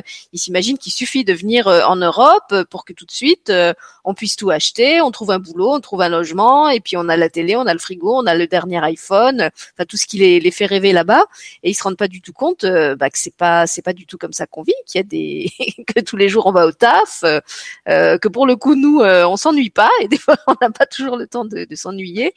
Et il y a un peu oui cette, cette ce, ce mythe encore de, de l'Occident Eldorado qui fournirait tout gratuitement à tout le monde et où tout serait facile. Euh, et que en tant qu'occidentale, justement, quand elle va là-bas, elle est obligée de, de démythifier un petit peu. Est-ce que tu as Euh, été confronté à ça aussi, Rémi? Oui, oui, il y a ça. Euh, et effectivement, les gens ont beaucoup d'a priori. Et en plus, quand c'est l'Afrique noire, bah, t'es un blanc au milieu noir, ça se voit tout de suite. Quoi. C'est, euh, C'est sûr. et, et enfin voilà, c'est euh, c'est une forme de, de discrimination positive, on va dire, parce que pour eux c'est bien d'avoir de l'argent, euh, mais euh, mais ils sont ils des idées, parce que c'est pas parce que on on, on a, on a un peu plus d'argent qu'eux que que qu'on va le dépenser bêtement. Mais je dois dire que euh, se font des idées, mais ils sont pas complètement tort. On a quand même un niveau de vie en Europe qui est vraiment bien. Toi, tu vis au Luxembourg, euh, tu as, des routes de qualité, tu as un service public, tu as des administrations qui fonctionnent, tes fonctionnaires sont pas corrompus. Euh, quand tu prends le bus, il arrive à l'heure. Quand tu prends le train aussi, tu as accès à plein de trucs que que que- que- qu'il n'y a pas là-bas. Mm. Et, euh, et donc, moi, je dirais, ils se font des idées, mais ils sont à, à- à moitié vrais. Ils sont dans le vrai, oui. Parce que quand j'en discutais avec Marina, c'est vrai qu'en Europe, euh, bon, il y a quand même, il y a une forme de sécurité sociale. Il y a, tu vas pas mourir de faim, quoi.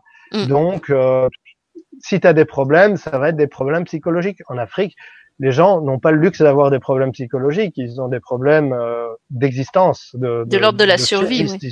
de subsistance. Est-ce que tu as vécu ça aussi en Tunisie, toi, Martine? Alors pour moi, c'était très différent parce que je dirais que tout a été assez facile parce que j'ai quand j'écoutais mon cœur, quand j'écoutais mon l'appel, tout était simple. Ce qui était moins simple, c'est mes retours en France où les amis te mettent en garde euh, justement de de l'exploitation qu'on peut de faire de toi Mhm. et, euh, et voilà et de l'illusion qu'on peut avoir de la relation ou de, de, de la rencontre toutes ces choses là Euh, et du coup euh, les doutes m'étaient apportés par l'extérieur et j'étais et au début j'étais pas totalement à l'aise à la fois je sentais des choses personnellement et à la fois je me laissais un peu influencer par ce qu'on me disait et, et tellement de gens le disaient que et s'ils avaient raison donc euh, les réajustements ils venaient aussi un petit peu de là parce que parfois euh, je j'étais un peu sur la réserve un peu agressive un peu euh, et si si c'est s'il y avait derrière une forme de d'intérêt Mhm. et, euh, et j'étais pas bien avec ça. Et quand je, on, on discutait parfois avec Fessal parce que je, je- j'exprimais ces choses-là, il me disait tu penses quoi toi? Voilà, sa sagesse à chaque fois revenait. Et tu penses quoi toi? Je dis ben moi j'aurais tendance à penser que que les choses sont vraies. Ben alors, qu'est-ce pourquoi tu donnes raison aux autres? Sauf que ben c'était pas si, aussi simple. Et puis il y avait mes enfants aussi euh, ici qui, qui me mettaient en garde quand même aussi. Voilà, c'est ces moments de flottement jusqu'au jour où je me suis dit, j'ai dit stop. Je sais, j'écoute mon cœur, je sais que c'est juste et j'y vais et j'ai rien à perdre. Euh, Partant de là, euh, l'engagement étant total et et, et j'ai confiance vraiment à, à cet homme d'abord euh, parce que je le sens vrai, je le sens juste. Euh, et du coup, les choses sont devenues plus simples. Rien que le fait qu'il... Pardon, je pensais que tu avais fini, vas-y. Non, non, bah, Bah, rien que le fait qu'il te renvoie chaque fois à toi-même, c'est c'est vrai que c'est quelque chose que tu m'as beaucoup dit quand on a préparé l'émission aussi. Tu, tu me disais chaque fois que que j'avais comme ça des, des questionnements ou des doutes, Fessal me disait euh, et toi t'en penses quoi? En fait, il a jamais cherché euh, à contredire ce qu'on te disait chez toi ou, ou à te démontrer par A plus B que c'était faux. Chaque fois, il te renvoyait à toi. Et ça, je trouve que c'est vraiment une, une, une immense preuve de, de respect et de confiance en toi de chaque fois te, te renvoyer à ton propre jugement. Oui, mais qu'est-ce que tu ressens? Qu'est-ce que tu en penses? Euh, Voilà. Et même dans nos décisions, c'était, j'ai toujours euh, fait droit, droit, j'ai droit, mais il dit toujours, ben décide, re- regarde, regarde.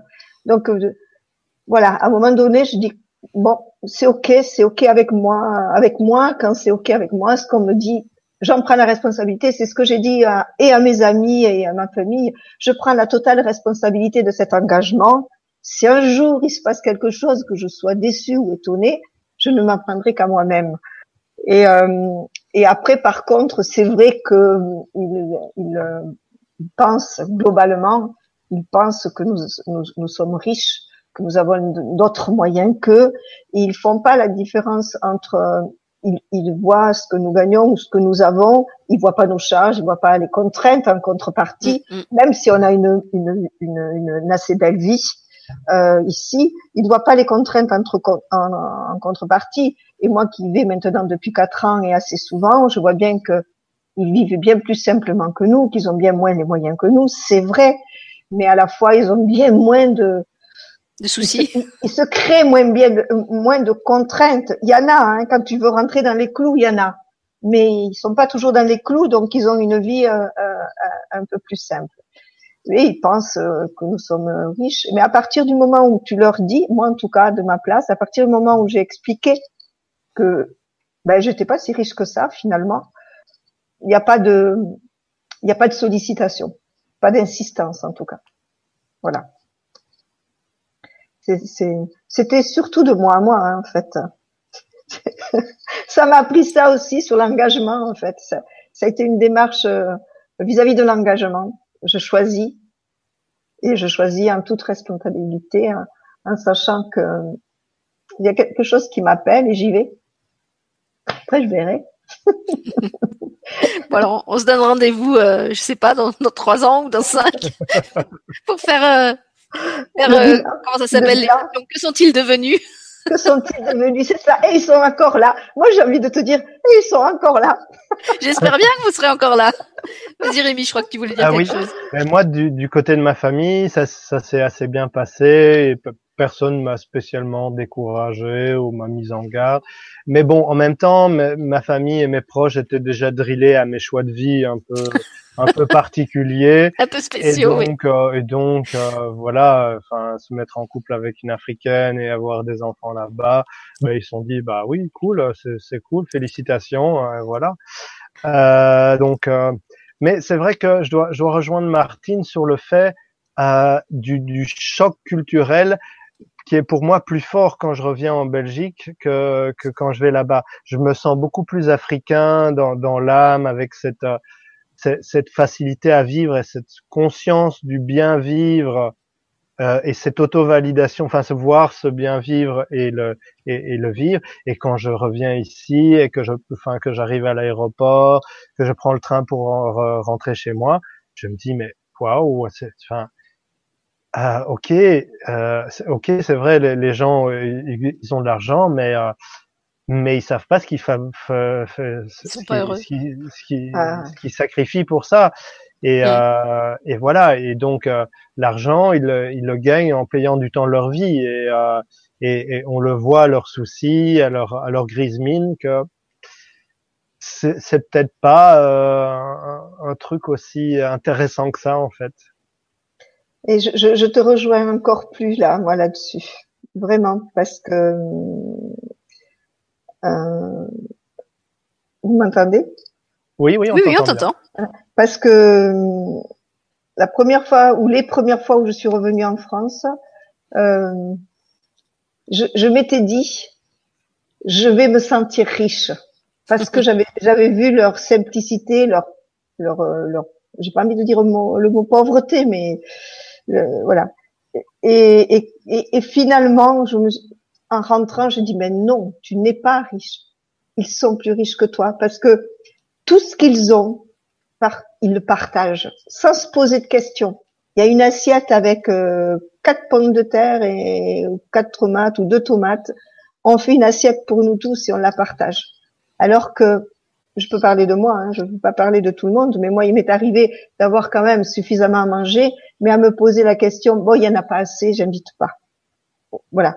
J'ai un peu dépassé ça, mais en tout cas, ça m'est arrivé. Je me suis dit, mais ils sont bien plus riches, plus généreux globalement que nous. Ce sont des gens qui ouvrent, ouvrent la, la, porte, les mains et le cœur facilement. Oui, ils sont riches d'autres valeurs surtout que les nôtres. Tout à fait. Et c'est quelque chose qu'on ressent euh, même jeune. Moi, j'ai parlé de ce voyage euh, à la Réunion qu'on avait fait avec ma grand-mère. Je crois que j'avais j'avais 14 ans à l'époque.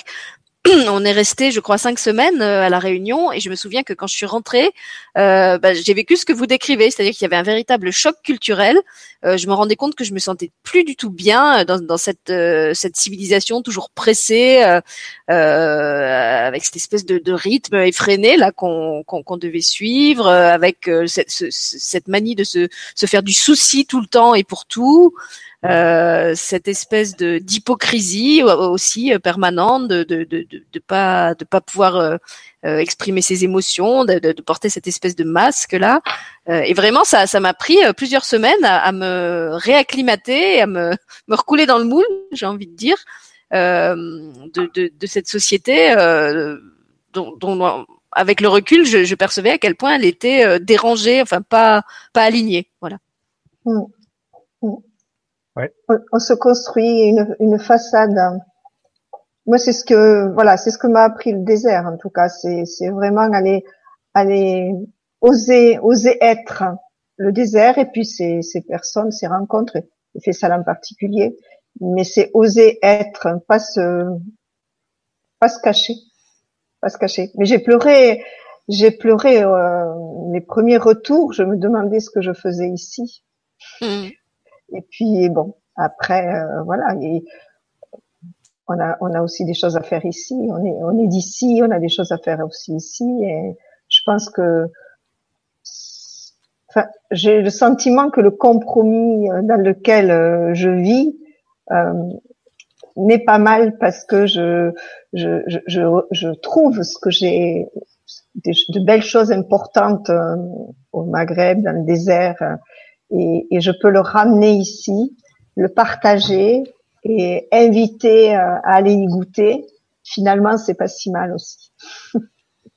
Oui, et ça c'est que bah, je pense que Rémi va le vivre bientôt. C'est une, richesse particulière qu'ont comme ça les enfants de couples de familles euh, biculturelles ou plus, puisqu'il y en a qui ont même plus plus que deux cultures euh, dans leur dans leurs racines, dans leur généalogie. Et effectivement, moi je suis toujours épatée de voir comment ils font le pont, comment ils jonglent très facilement d'une culture à l'autre. Euh, euh, en fait, ils savent très bien euh, s'adapter au moule d'une des cultures quand ils sont dans cette culture et s'adapter aux, conditions de, de l'autre culture et, et, ils jonglent en fait. C'est comme une espèce de jeu. Ils jonglent vraiment entre les, les richesses des deux cultures en permanence et et je pense que c'est eux aussi qui sûrement font le lien entre les, les familles, entre les grands-parents, les oncles, les tantes. Euh, ils, ont vraiment cette faculté de, de tisser du lien parce que de toute façon c'est dans c'est dans leur gène, c'est dans leur sang et euh, ils, ils, créent vraiment des des, des, des, des ponts. Oui, voilà, des ponts. Je, je cherche le, le, mot, je trouve pas des. C'est comme s'ils injectaient de la, de la tolérance et de l'ouverture d'esprit euh, dans ces sociétés euh, hyper cloisonnées qui sont les nôtres. Même si aujourd'hui euh, l'information circule à l'échelle planétaire, on, reste quand même bien, bien enfermés tous dans nos, nos petits schémas de pensée. Et les, les, gens comme vous, comme ça, qui, qui, qui, qui font le pont vers d'autres cultures et, et les enfants qui qui en sont issus, euh, je pense qu'ils sont vraiment comme des ferments en fait, qui qui, travaillent la, la, la patte du monde, la patte de l'humanité et qui font que qu'elle évolue. Mhm. Oui, bah, c'est vrai, c'est ce que des fois on se demande si c'est pas c'est pas l'âme de notre enfant qui a organisé notre rencontre avec Marina. On, se dit mais il y a il y a il y a il y avait tellement peu de chances qu'on se rencontre et finalement euh, les, les, les, circonstances, les, les hasards qui n'en sont pas euh, nous, ont nous ont poussé à nous rencontrer et ça s'est et ça s'est bien passé. Et enfin moi je, je me dis euh, oui enfin on peut on peut plus croire aux coïncidences avec avec des, des, des événements de vie comme ça et et je suis très content d'avoir rencontré Marina et de et d'éduquer des enfants avec elle parce que ça ça va être ça va être ça va être cool quoi. Ça va ça, ça aussi ça aussi comportera ces moments de doute et de difficulté probablement mais euh, mais euh, mais bon on est on est prêt oui, parce que de toute façon, qu'on soit dans une famille biculturelle ou pas, euh, élever un enfant, c'est toujours un défi euh, qu'on doit qu'on doit mener à deux. Et moi, je pense que vous avez une grande force. en as parlé tout à l'heure, c'est votre force de dialogue et de communication. Et du coup, quelles que soient les choses euh, qui peut-être vont vous poser question et sur lesquelles il faudra que vous vous accordiez, du moment que vous êtes capable d'en parler de façon euh, paisible et, et, dans le respect de l'autre, vous allez trouver des solutions forcément. Mm-hmm. C'est l'intelligence du cœur pour moi. Hein. Mm. Et, et, voilà, je, je, je, vis la même chose avec Fessal. C'est la communication qui permet de conserver la relation. Et par contre, euh, je vais rebondir sur l'histoire de, de l'âme de l'enfant. Bah, moi, c'est pas l'âme de l'enfant, l'âme de l'enfant qui nous a réunis, puisqu'il n'y a pas d'enfant et il n'y en aura pas. Mais euh, ça sera, c'est pour moi, c'est une rencontre d'âme, c'est sûr.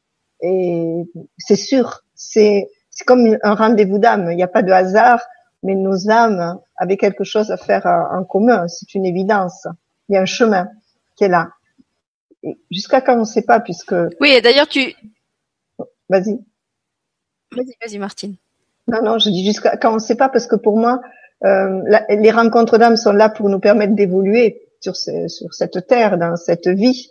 Et euh, il y a le mystère du temps qui n'existe pas, mais voilà. Oui, quand tu dis euh, qu'il n'y a pas, euh, moi d'abord j'ai envie de dire que si, il y avait, il y a une âme qui vous a réuni, c'est l'âme du désert, euh, qui est peut-être pas un être incarné, mais qui, qui oui, dans votre histoire m'apparaît vraiment comme euh, comme une âme. Sûr. Et en fait, tu l'as dit tout à l'heure quand, quand tu as parlé de votre projet commun, tu as dit c'est c'est c'est où c'était notre bébé. Et euh, c'est pour ça aussi que ton histoire me, me, me faisait beaucoup penser à celle de Rémi, même si ça se ça se décline euh, différemment. Je trouve qu'il y a quand même des, des, lignes directrices qui sont qui sont très proches. Et euh, avant de vous laisser à chacun le, le mot de la fin de 22h22, puisqu'on arrive à, la fin de l'émission, je voulais juste vous, vous lire euh, une citation que j'ai trouvée cet après-midi. En fait, je voulais introduire l'émission de ce soir en en parlant d'une citation que je recherchais, euh, que j'avais en mémoire comme une citation, une citation de Lao Tzu qui dit euh, le voyage de mille commence par un pas, parce que je me disais que finalement dans votre dans votre euh, histoire à chacun, c'était ça qui s'était passé. Vous avez fait un pas, et finalement ce pas vous a amené à faire mille lieues, parce qu'il vous a amené à en faire beaucoup d'autres et, et à aller beaucoup plus loin que là où vous aviez pensé. Et j'ai trouvé une autre citation qui finalement correspondait pour moi encore beaucoup mieux à l'esprit de l'émission, et qui disait voyager, c'est aller de soi en soi en passant par les autres. Et je trouvais que voilà, c'était une phrase qui résumait euh, parfaitement l'esprit de ce qu'on avait envie de, de partager ce soir. C'était de montrer comment finalement ce voyage qui vous a emmené euh, très loin de, ben, de votre culture, de, vos, de ce que vous connaissiez, euh, très loin de vous, euh, à travers l'autre, vous a finalement ramené à nouveau vers vous. Euh, pas vous en tant que en tant que égo, en tant que personne égoïste, mais vers vous en tant qu'être humain en rencontre avec un autre être humain. Et comme l'a dit Martine, à partir du moment où, on aborde l'autre, non pas à partir de, de, nos schémas de pensée, mais à partir du cœur, en fait, c'est ça qu'on voit, c'est l'humain, et c'est ça qui nous rassemble, c'est ça qui nous relie finalement, et qui fait que toutes les difficultés tombent les unes après les autres. Euh, peut-être avant de dire le mot de la fin, est-ce que tu peux vérifier Sylvie s'il y a des questions euh, ou des... J'avais vérifié, il y en avait pas tout à l'heure. Attends, il y, avait des personnes qui, qui, commentaient sur le chat, mais c'était pas du, c'était pas des questions. Euh, je sais qu'il y avait, il y avait une personne qui disait que Martine était très belle, qu'elle trouvait que Martine euh, était très belle, qu'elle dégageait vraiment quelque chose de beau. Euh, oui, il y a Philippe qui a beaucoup interagi sur le chat. Il disait que tu le faisais rêver, Rémi. Uh-huh. Euh, après, il est reparti. Non, donc il n'y a, pas de questions. Y a, si je peux lire aussi une, citation, une euh, remarque d'une autre Martine qui est sur le chat et qui dit je me suis enrichie au désert dans le dépouillement et je partage ce que tu dis Martine. Donc apparemment c'est une autre Martine qui a aussi euh, l'expérience du désert. Elle mettait un peu plus haut. J'ai adoré m'ennuyer dans le désert. Ça c'est une capacité qu'on a tellement perdue cette capacité de s'ennuyer. Et d'ailleurs, on, on essaye même de réapprendre ça aux enfants. Hein. On, dit mhm. souvent que c'est important de laisser les enfants s'ennuyer parce que c'est là qu'ils deviennent le plus le plus créatifs euh, et que c'est bien justement de ne pas les bourrer d'activités. Euh, parce qu'après justement, ils, quand ils sont euh, avec un, une plage de temps libre devant eux, eh ben ils ne savent plus quoi en faire. Mm, mm, mm, Alors Rémi, tu voulais, tu voulais Oui, bah, bah pour le mot de la fin. Bah, ça, ça, fout un peu la pression, mais je pense que ça va, ça va aller.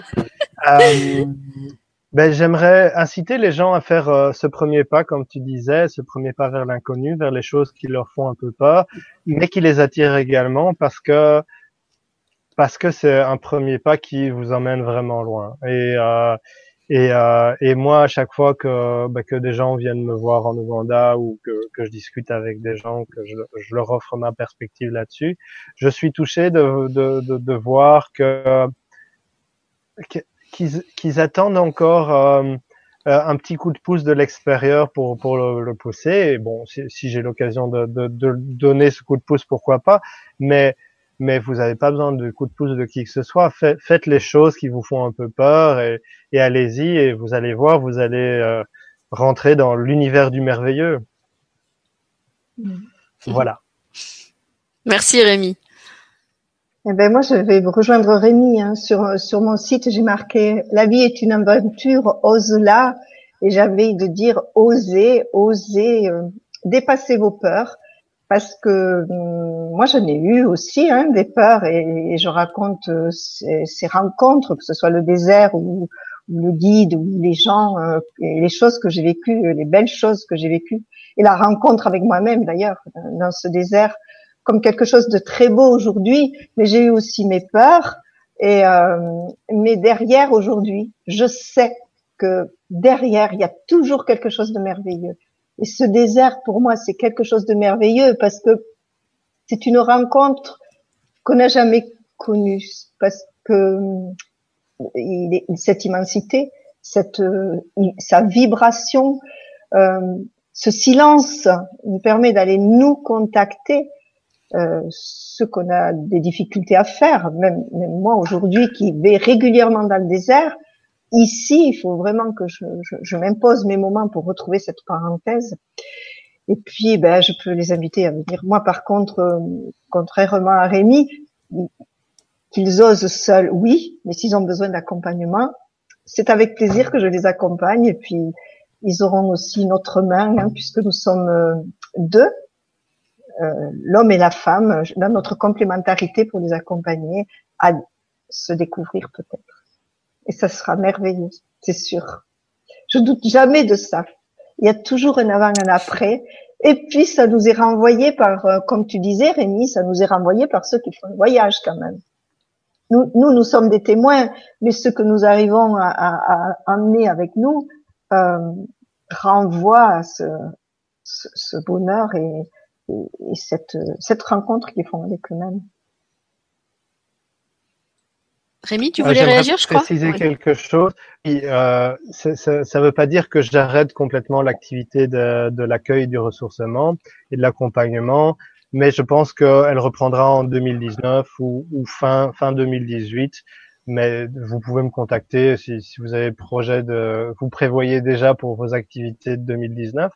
Mais quoi qu'il en soit, euh, euh, oui, euh, je, les, gens sont bienvenus et moi j'aime bien accompagner les, gens dans, leur découverte d'eux-mêmes. C'est quelque chose qui me touche et, euh, qui me fait me sentir euh, bien parce que je, c'est je sais pas comment je sais pas quoi dire mais j'aime ça. Donc justement, si vous voulez contacter euh, Martine ou Rémi, vous avez comme d'habitude leurs coordonnées euh, dans la vidéo, dans le descriptif, et puis je vais vous les remettre en commentaire en dessous. Euh, on va de toute façon, c'est pas passé à la trappe, on va faire une émission sur le désert avec Martine, mais on s'est dit justement que c'était euh, pas cohérent, pas pertinent de faire une émission sur le désert sans Fessal, euh, puisque c'est quand même lui qui est de là-bas, c'est lui qui a initié euh, Martine au, au, mystère du désert et à ses beautés.